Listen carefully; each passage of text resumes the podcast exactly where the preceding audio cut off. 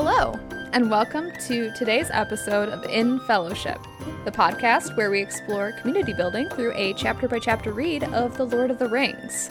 My name is Anna. And my name is Ellen. And in today's episode, we are discussing Book 4, Chapter 6 The Forbidden Pool, exploring betrayal and community. Okay, Anna, today we're gonna we're gonna explore the first part of the chapter, Goosebumps style, where you get to pick your own adventure. Mm. Do you remember Goosebumps? Vaguely, um, you may recall that I was not a big Goosebumps fan. I was more in that Nancy Drew section of the young Mm. adult at the library. Mm-hmm. Well, Goosebumps was where you get to pick your own adventure. So today we're gonna start by picking our own adventure. Mm-hmm. You are laying in bed. You're Samwise Gamgee. You open your eyes and you see Frodo and a man disappearing through the door at dawn. Do you A, wake up and follow them? Or B, stay in bed because you're warm? Uh, honestly, it's B. like if Samwise and I are the same person, if we Mhm. fused Anna's soul with Samwise's soul, Mhm. it's probably B because we love sleeping. Right. Yeah, um I think same and I was very surprised to see well, I guess Sam Sam does love Frodo above all else, but I would want to also stay in bed and not get up at before dawn to follow Frodo and Mystery Man through through the door. And I mean, I suppose the context is important here because if I felt like I was already kind of on edge or in a perilous situation, I think my decision making would look a little bit different. Mm, but if mhm. just like it's a Saturday, it's before dawn, someone is getting up and leaving through a door, and I'm cozy in bed, Mhm. the answer is always I stay in bed. Yeah, we trust that they have a handle on whatever's happening and you're not needed. That is 100% of every weekday where my Mhm. partner leaves for work at 3:30 a.m. he walks out the door and I lay comfortably and perhaps unconscious still at that moment in Really? time. You don't get up and check on him every day at three and say, "Hey, you, you all right? You good? Everybody okay out here?" Can you imagine? No. No. that is so early. And I am begrudging to do that even when I'm about to do something fun, like Right. travel, and you're like getting hyped because you're gonna go to the airport where the plane's gonna take you to a cool new place. Even still, I really loathe the early morning. So it would take a lot to get me out of bed. I get it. I get it. so now that we've explored a little bit uh, what we would do if we were our favorite hero, Samwise Gamgee, at the beginning of this chapter, it's time to now turn to the Big Red Book and listen to your story. Do you have a story for us today about betrayal? I do. And it's a story about a time when young Anna made some choices Mm. that weren't her strongest. Mhm. And in fact, this is one of those stories where I often like lie back at night and when your brain Oh. is just about to fall asleep, you think, oh, gosh, I could have handled that differently. Why did I do that? Yes. Why did I make these choices? Part of Mhm. it is that my brain had not fully developed yet, and so I was responding with what synapses had been formed. Yeah, with what you had. Yeah, but not great. So, we're going to talk through it a little bit, and then we'll talk about probably with our action item what more I could have done, what better I could have done. So, it's freshman year of high school. And of course, when we make all of our best decisions, Seriously, we could just erase that whole year and it would be much better for everybody. like the character development that happens in that year is maybe key to me being who I am now, but it was not a fun time by Mhm. any means. So, had a group of friends, big group of friends. We would all kind of come together from different feeder schools into our high school, feeling pretty good about being together. And then near the end of the year, one of my group of friends was moving and she was moving out of town. And of course, none of us could drive at that point. So it felt like forever away, right? It was going to be contingent on parents' schedules and a lot of like calendaring to be able to see each other. And that felt pretty impossible as 14 and 15 year olds. So the rest of the friend group and I were like, we want to show how much we're going to miss our friend and we're going to put together a scrapbook of like a bunch of photos of us all together. We're going to like write her some lovely notes about how much we'll miss her. And then that'll be like her going away gift and we'll sort of stealthily give it to her towards the end of her her time in town. And we had so much fun putting this together. We were crafting and there was glitter and then there was like this whole covert ops about how we were going to like sneak up to the house to give her this scrapbook. I don't know why we thought that was a good idea, but it was an idea that we had and it was fun to us, and so we did it. Okay, good. And ultimately, we give it to her and it falls so flat. She is clearly upset the moment we hand it to her. And it took me a long time to realize why because in that moment I was like, oh, we worked really hard on this. This is us as friends sharing these moments with you. There are photos of you in here, blah, blah, blah. And her her hurt and her betrayal was that she had wanted to spend all of this time with her friends making a scrapbook of photos together to share instead of all of this time that we had spent away from her as she worked through moving and processing kind of the loss of these relationships and so she was pretty vocal about not not appreciating this gift. And I was so caught up in my intent that I thought, "Oh, this is so rude of her. I can't believe that she doesn't see the effort we put into this." And so then later, to add insult to injury, and as one did in the mid aughts, um, we had like a pretty big argument via Facebook Messenger. And it was a whole mood where, you know, big long messages, everybody's on the message, but only two of us, myself and this now ex friend, are doing most of the talking. And I had felt like we had kind of left feeling really hurt by this friend, really betrayed by this friend that she didn't see all this effort we had put into it. And a couple of my other group of friends had like made comments to that effect. And so I felt like I was really doing everybody a favor by representing those beliefs to this individual and being like, hey, it's really unfair that you didn't see all this. I'm sure I did not explain it in any way that a person could listen to it, right? I wasn't acknowledging her reality. And then, like, the rest of my friends just kind of ghosted me on that message as well. So it appeared that I was, like, the only person vehemently in belief that this was the greatest gift ever given. And that everybody else was just like, oh, yeah, she's, it's fine, whatever, no worries.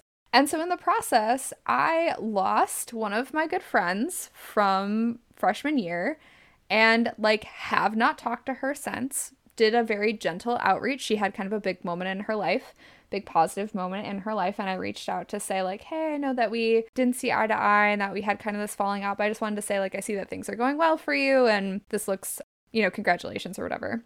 And her response was just like, "Yep, okay, thanks."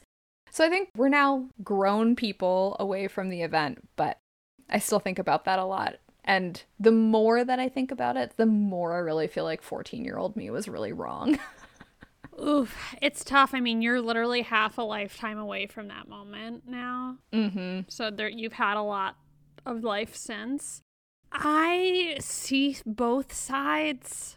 I really do. Mm-hmm. I thought, like, as you were talking about putting the scrapbook together, I was like, man, it would have been fun if she was there.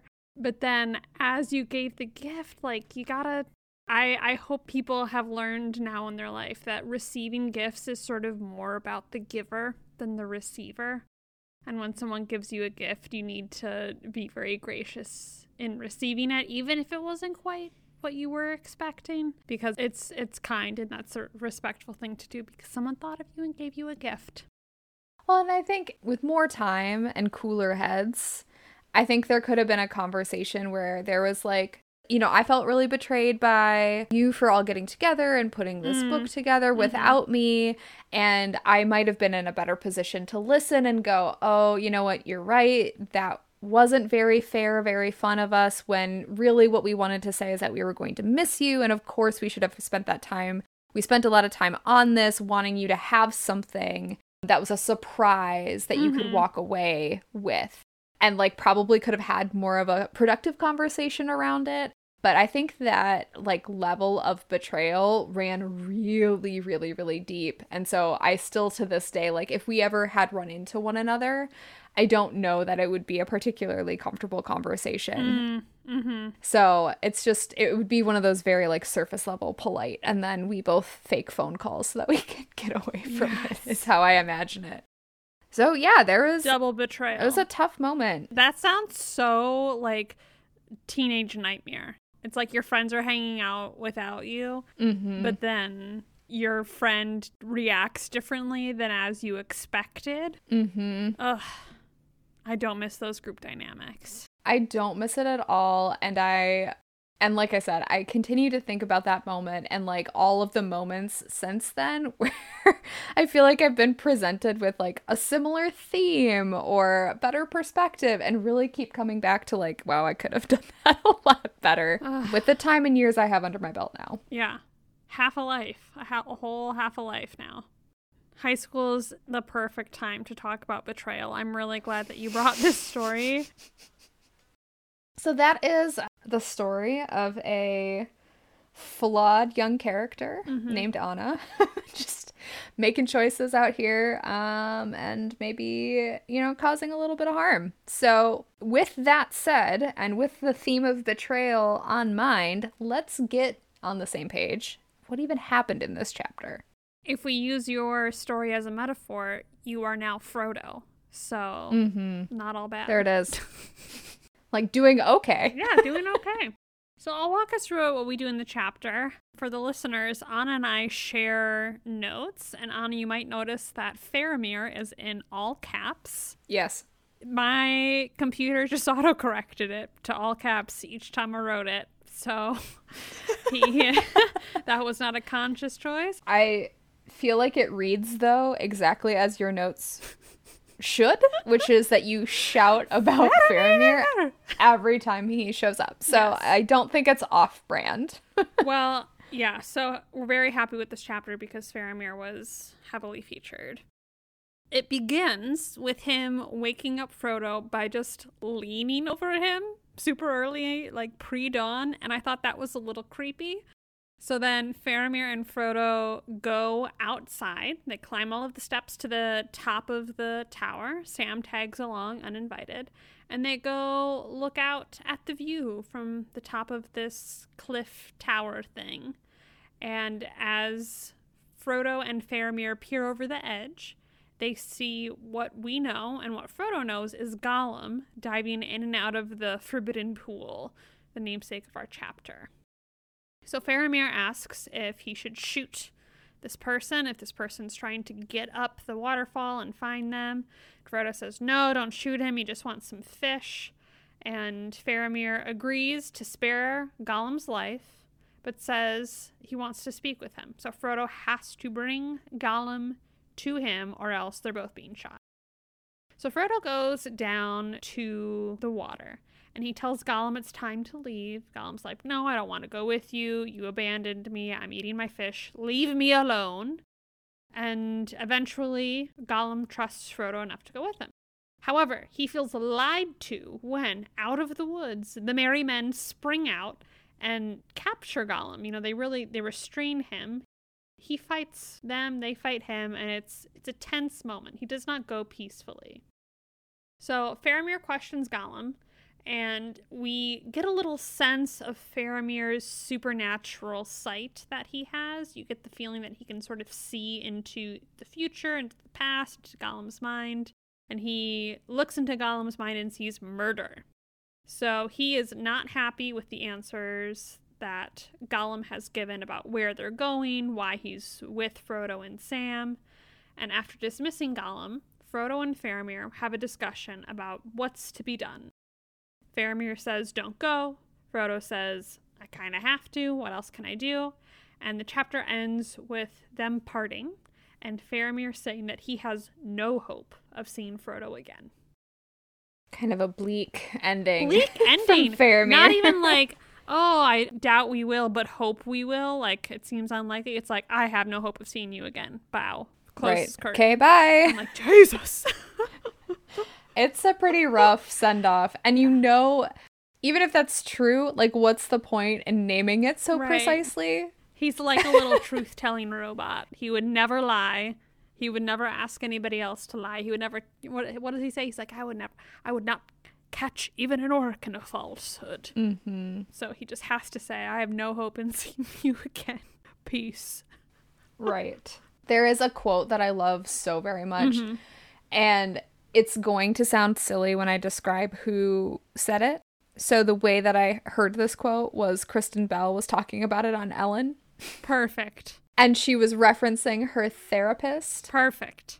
And the therapist, Kristen Bell's therapist quote is what did her therapist say? Honesty without tact is cruelty. Mm.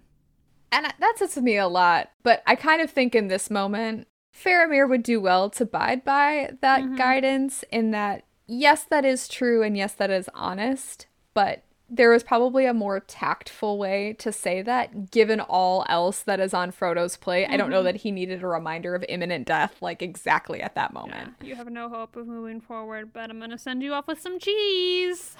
Okay, bye! Sends him off a little Tupperware. Yeah. Ugh, not not great. It gives me Sheldon Cooper vibes of like, well, it was true, and it's like, yes, but was it was it kind? yeah. Was it needed? So that's what happened, and Mhm. I gave a very brief overview of the main betrayal in this chapter. But you are the one who will be bringing us all of the examples. So I would love to hear where else you saw examples of betrayal in this chapter. So there are a couple there are a couple right away. So the first that I saw was on page my page 331 and this is like right as we're finding Frodo and Faramir are finding Gollum in the forbidden pool. And it's really Gollum's need for fish that kind of betrays his safety, which I think is just such like a tricky thing to have this implicit need for sustenance and to have that very base need be the thing that betrays his safety. So, a quote that I think kind of encapsulates that a bit is from Frodo saying, quote, "The creature is wretched and hungry," said Frodo, and unaware of his danger. Mm, mm-hmm. So then Gollum is approached or is kind of talking to himself, right? But not quite not quite approached yet or not quite aware that Frodo is there. Right, it's when Frodo's in the bushes. Right. So he's he's talking to himself and feels kind of betrayed by Sam and Frodo for taking his precious. So the quote is quote Dirty hobbitses, nasty hobbitses. gone and left us, Gollum, and precious is gone. Only poor Smeagol all alone. No precious, nasty men, they'll take it, steal my precious. Thieves, we hates them. So, not so subtly, Mm-hmm. and very clearly identifying his his feelings of betrayal for taking what again he feels belongs to him but also maybe just being left alone Mm-hmm. I think it's so interesting here that we get to see into Frodo's mind how he feels about all of this and the disgust that he holds for Smeagol, which to me wasn't clear until this moment that he really is finding no joy in having him as a guide. He considers stepping back and letting Faramir shoot. And it's amazing to me that he still feels a sense of duty to this creature after hearing all of the horrible things that, that Smeagol is saying about Frodo and Sam. next moment of betrayal right i think we kind of see your application in Frodo's approach to Gollum, right? So he's feeling not so certain about this person. He's actually quite disgusted mm-hmm. by Gollum, and yet he understands that Gandalf would not want for him to end this person's life. I think that sort of quote about like who are you to kind of decide Mm-hmm. seems to ring through his decision-making process. I think Frodo's also just very acutely aware of the dangerous situation that Gollum is in. Even if he doesn't care for him as like a person that he'd like to go out to dinner with, he is filled with knowledge that Frodo needs. And so there's both kind of a material gain for preserving his life as well as sort of that moral gain as well. So he approaches Gollum, and then as folks spring out, there's this is kind of the main betrayal of the chapter. And Gollum is just so like surgically precise in his assessment of the situation. So the quote is on page 334 Master, master, he hissed. Wicked, tricksy, false. He spat and stretched out his long arms with white, snapping fingers. So just really kind of calling out that, like, oh, all right, there is betrayal afoot, and it's kind of Frodo's doing, but he, yeah. Frodo's at least the instrument, the messenger of the betrayal. I almost don't feel like this is a betrayal because it's it's more like Gollum just doesn't have the capacity to understand. Like taking your dog to the vet when he doesn't want to go. The dog might feel like it's a betrayal, but it really isn't. It's for the dog's own good. And I think Gollum's understanding isn't quite at the level of other people. And Frodo even says, I don't know that I could explain this to him. Mm-hmm maybe it doesn't matter because it feels like a betrayal to Gollum, but looking at it on the overview, it's like, no, this is actually really good for you. I'm doing what's best. I'm so glad that you brought that up because I had a lot of thoughts while I was reading this chapter, but it became a little challenging to me to assess betrayal versus harm. Mm-hmm. I do think those two things are the same, but they are not entirely the same, right? Like there's an overlap in that Venn diagram of like I've caused harm and I can repair it versus betrayal to me feels so much more deeply rooted and perhaps more difficult to come back from. And to me it it is kind of an understanding of like shared values, shared expectations and then a person gives that up. And so I don't know whether I can qualify Frodo from my perspective as having betrayed Gollum, but I think it's important to note that Gollum probably feels that it is mm-hmm. for the fact that Frodo has like given maybe given up or given into a situation where he cannot protect Gollum in a way that he's promised or in a way that he was going to protect the precious and that maybe feels like a betrayal of values or a betrayal of an understanding. I don't know. I think it's because Gollum, it's a betrayal of Gollum's understanding of the situation. Mm-hmm.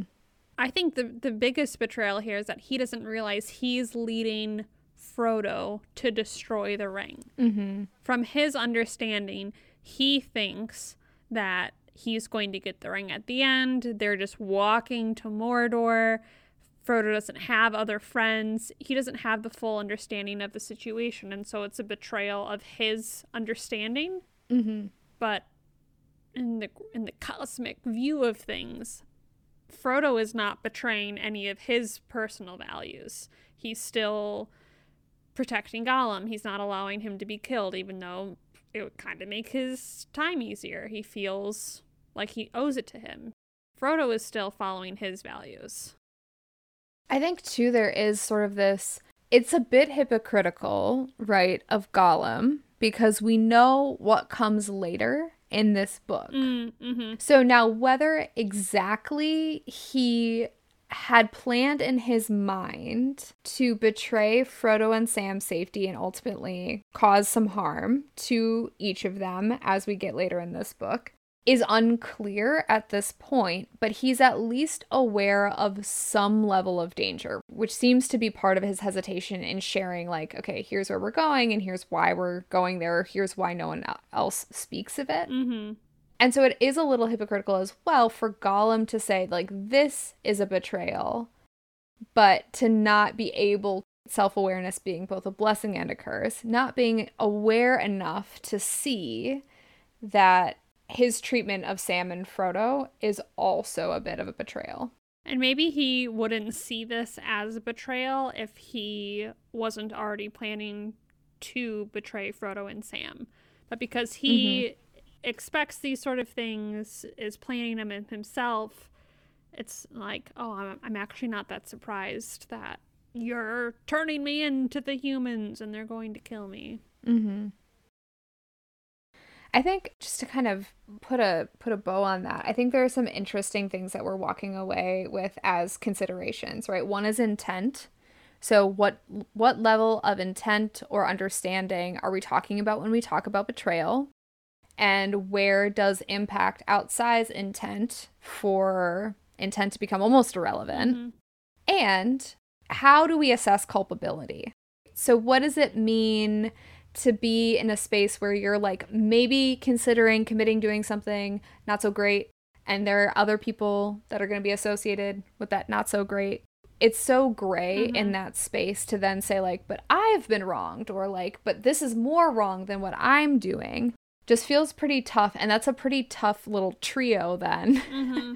to try and have any like real like candid conversation or vulnerability and so I think though we were talking about betrayal in community, I would hesitate to call those three people, right, a community in the ways that we mean to build them as a result of this podcast. Yeah, yeah. and I think Frodo does his best in acting for the greater good of the larger Middle Earth community. And so we have mm-hmm. to respect that he he's not betraying what he promised to the council that he would do. Mhm. Yeah. It's a tough moment mm-hmm. for our friends there are two more examples okay. that I have. One is on page 339. It's Frodo and Faramir chatting. And basically, Faramir kind of says his heart would ask Frodo to betray his commitment to Gollum, but his head won't. And so I think again we're sort of talking about these dual needs, like choosing immediate safety versus the larger mm-hmm. good mm-hmm. and having to continually push aside an individual's needs for, you know, for saving the world and that's kind of a it's it's not an easy decision to make. And we see that Faramir's heart, honest man that he is, is kind of in Frodo's camp and he wants him to betray his commitment not because he wants the commitment betrayed but because he wants Frodo to be safe. Yeah. and to not go with Gollum because he knows that this is kind of a it's a one-way ticket mm-hmm. that he's he's sending Frodo away with and that is a tough tough situation to totally co-sign to. Right. And then the last, um, which you named, is that Frodo will not betray his promise to the council. So 339 into 340. From Frodo, quote, But over the mountains I am bound by solemn undertaking to the council to find a way or perish in the seeking. And if I turn back, refusing the road in its bitter end, where then shall I go among elves or men? Would you have me come to Gondor with this thing? And kind of goes on to say, like, what else would you have me do? Mm-hmm. Would you have me betray this promise? And Faramir says, I would not have it so. Frodo asks, well, what do you want me to do then, basically? And Faramir's like, I know not. Only I would not have you go to death or to torment, and I think that Mithrandir would have chosen this way. And Frodo then basically kind of lays out, like, well, he's not here.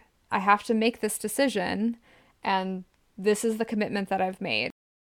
Frodo's again faced with Faramir becomes kind of the proxy for the council, right? To be like, okay, well, if you betray this commitment, then you get to be safe, but for how long and and what's kind of the ultimate goal. And Frodo, a bigger person than most, says, I can't do that. I have to continue on my quest. I think this is the best we've seen Frodo. I think this is Frodo mm-hmm. at his best.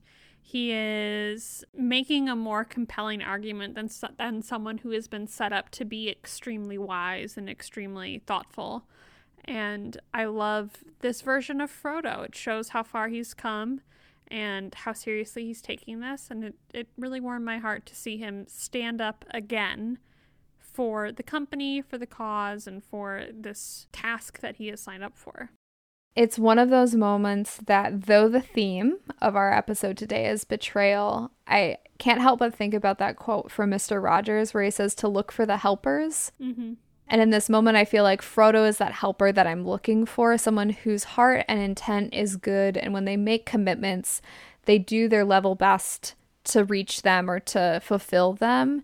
And they do that even when that's hard. And I don't think that's something we see very often. I would agree that Frodo is really a shining example of how to be your very best, your very best hobbit on the very best day. He's simply the best. Better than all the rest. All the rest. That's right. Except for maybe for maybe Samwise, who is. Except for maybe Samwise, who is our golden boy for sure. Yes. So those were my examples from today's chapter. Thank you. I loved those examples and I loved this discussion that we got to have. Tackling some big stuff here on In Fellowship.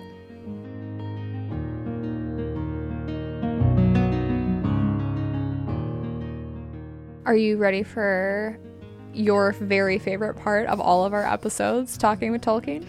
Yes, I am. And I didn't highlight this quote, but because we just finished talking about how good Sam is and maybe he's better than Frodo, I want to call out when Frodo is asked if we should shoot Gollum, he goes, No, I beg you not to. And then Sam goes, If Sam had dared, he would have said yes, quicker and louder. I know, I love that. So, yes, I am ready for talking with Tolkien. That one doesn't count. The first talking with Tolkien I have is on page 329. It's all about Sam today, I guess. Mm. I thought it was so funny, as I mentioned in our opening question, that Sam got out of bed to to go investigate. And he's complaining about how cold it is and why they're up there and what's going on. And Faramir kind of gives him the business a little bit. And he says, Yeah, it's pretty up here. Quote, It is worth a few shivers, but that is not what I brought you to see. Though as for you, Samwise, you were not brought, and do but pay the penalty of your watchfulness.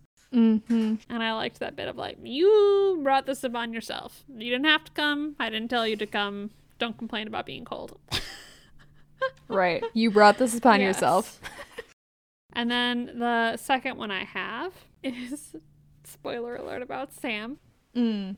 I just love all of his little thoughts and asides we get in this in this chapter. And this is when Frodo and Faramir are having their discussion about all sorts of big important things and Frodo calls him Lord Faramir and you know they're they're being very polite.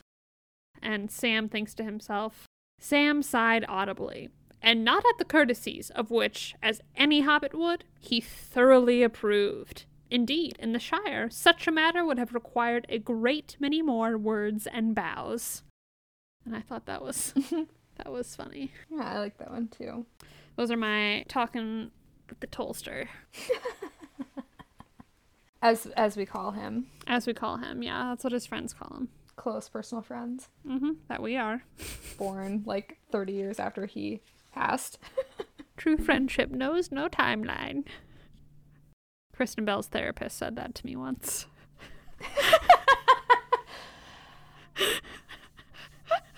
Okay, so I had a couple of quotes as well. Mm-hmm. Our first quote that I thought was just absolutely delightful and sort of carrying over the theme from last week was the description of the waterfall Mm. and how gem like it is. Mm-hmm. right away, page 328, start of the chapter, Sam is awoken and he's watching Frodo and a man leave. And quote is quote as he went by the cave mouth he saw that the curtain was now become a dazzling veil of silk and pearls and silver thread melting icicles of moonlight and i just Yeah. well howdy do i like that description Well described, Tolkien. Thank you. I can picture it. the old Tolster. And then on page page 334, the top of the page, Frodo approaches Smeagol. Smeagol is wondering where Sam is, and the way that he asks this is, "Where is the other one? The cross rude hobbit?" Which I loved. I forgot about that part. Especially given all the thoughts we get from Yes. Sam during this chapter, like he is a bit Yes. cross in this chapter. Yeah, he he's a little bit grouchy. He he's getting yeah, he's grouchy. He's grouchy. Little grouch McStuffins. And uh, then the last is just like a nice little moment between Faramir and Frodo before he has such a bummer send off. Faramir says, quote, If ever beyond hope you return to the lands of the living and we retell our tales, sitting by a wall in the sun, laughing at old grief, you shall tell me then. And I liked Mhm. that sort of imagery of a wall in the sun, laughing at old grief. You're past the thing, it's not so present. We can share more stories then. Yes. Yeah, I like that. It's him pretending that he has any hope. Beyond all hope if this comes to pass, but we all know it won't. Yeah. Bye. If you ever return to the lands of the living, Because you're walking towards death, as we all know. did you forget for this one moment? Let me mm-hmm. remind you. But those are my quotes. Wonderful quotes. A wonderful chapter. I keep being pleasantly surprised by this book. Wholeheartedly agree.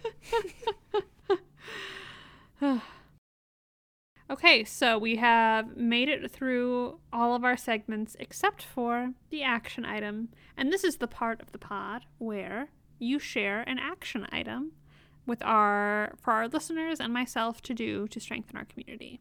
What do you have for us today? Well, as I thought through my story and I thought through all of the spaces where um, I really thought I could have done a better job, one piece that really stuck out to me was getting really good at apologizing Mm. Mm-hmm. and like a good apology, right? Like, not, I'm sorry you felt that way. That's not a real apology. Mm-hmm. So, to apologize, you have to one, acknowledge what you've done incorrectly, two, name the harm, three, apologize. I'm sorry. Four, identify the path forward and how you will not commit the same mistake again. So I just want to give a little bit of credit here. These are adopted from Chescaleigh's YouTube video entitled Getting Called Out How to Apologize. That video is is explicitly about moments where harm has been caused around lines of like oppression, so racism, sexism, xenophobia, etc. So this isn't quite that, but getting really clear on how to apologize is just such a key community skill because we cannot get everything right all the time. Mm-hmm. And so we will inevitably do someone harm whether we mean to or not. And we have to get really good at recognizing its impact without solely focusing on its intent and do some do some repairing of those relationships. I thought you were going to attribute this to our high school choir teacher because I remember him saying many times, "Don't say you're sorry if you're just going to do it again." Mm-hmm.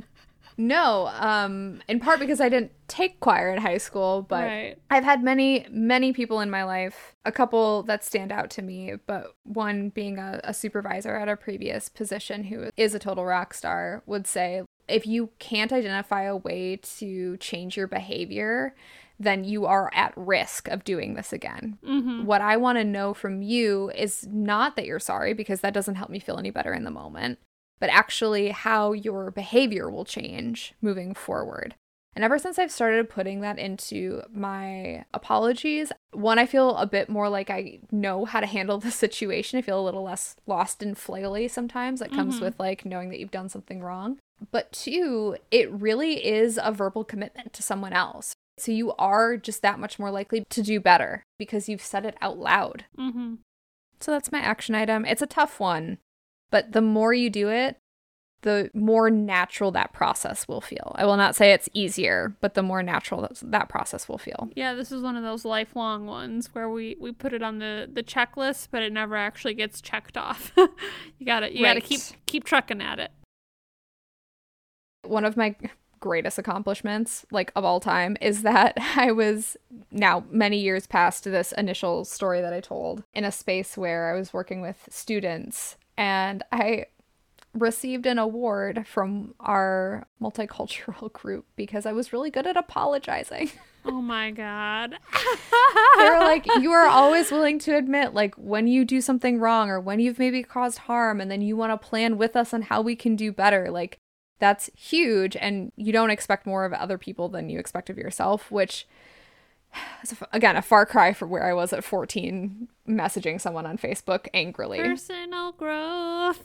There's there's space to get it right, even though sometimes sometimes things go awry along the way. Today's podcast was brought to you by Moonset Over Gondor, worth a few shivers. Our music is by Robert Zahn and Simon Dom. If you have thoughts on today's episode or homework assignment, send us a voicemail or email at infellowshippodcast at gmail.com. You can leave us a review on Apple Podcasts or wherever you listen to podcasts. Remember to take care of your community, stay hydrated, and thank you for joining us today in fellowship. When we run our dishwasher, the pipes in our house clank kind of a lot, and it's literally just the force of the water crossing the house. But it's really noticeable because the basement isn't finished. And so he said something about it, and I was like, oh, it's like the drums in the Mines of Moria. And he just looked at me. and I was like, you know, when um, Doom, doom. Pippin knocks off the skeleton. and he was like, I didn't even know what you were talking about just then. okay. Deep in this fandom. It's fine. It's fine. Everyone has to have a flaw, and our fatal flaw is loving people who don't love Lord of the Rings. I don't know. That's that's my only fatal flaw, No, but I like that it's on the list.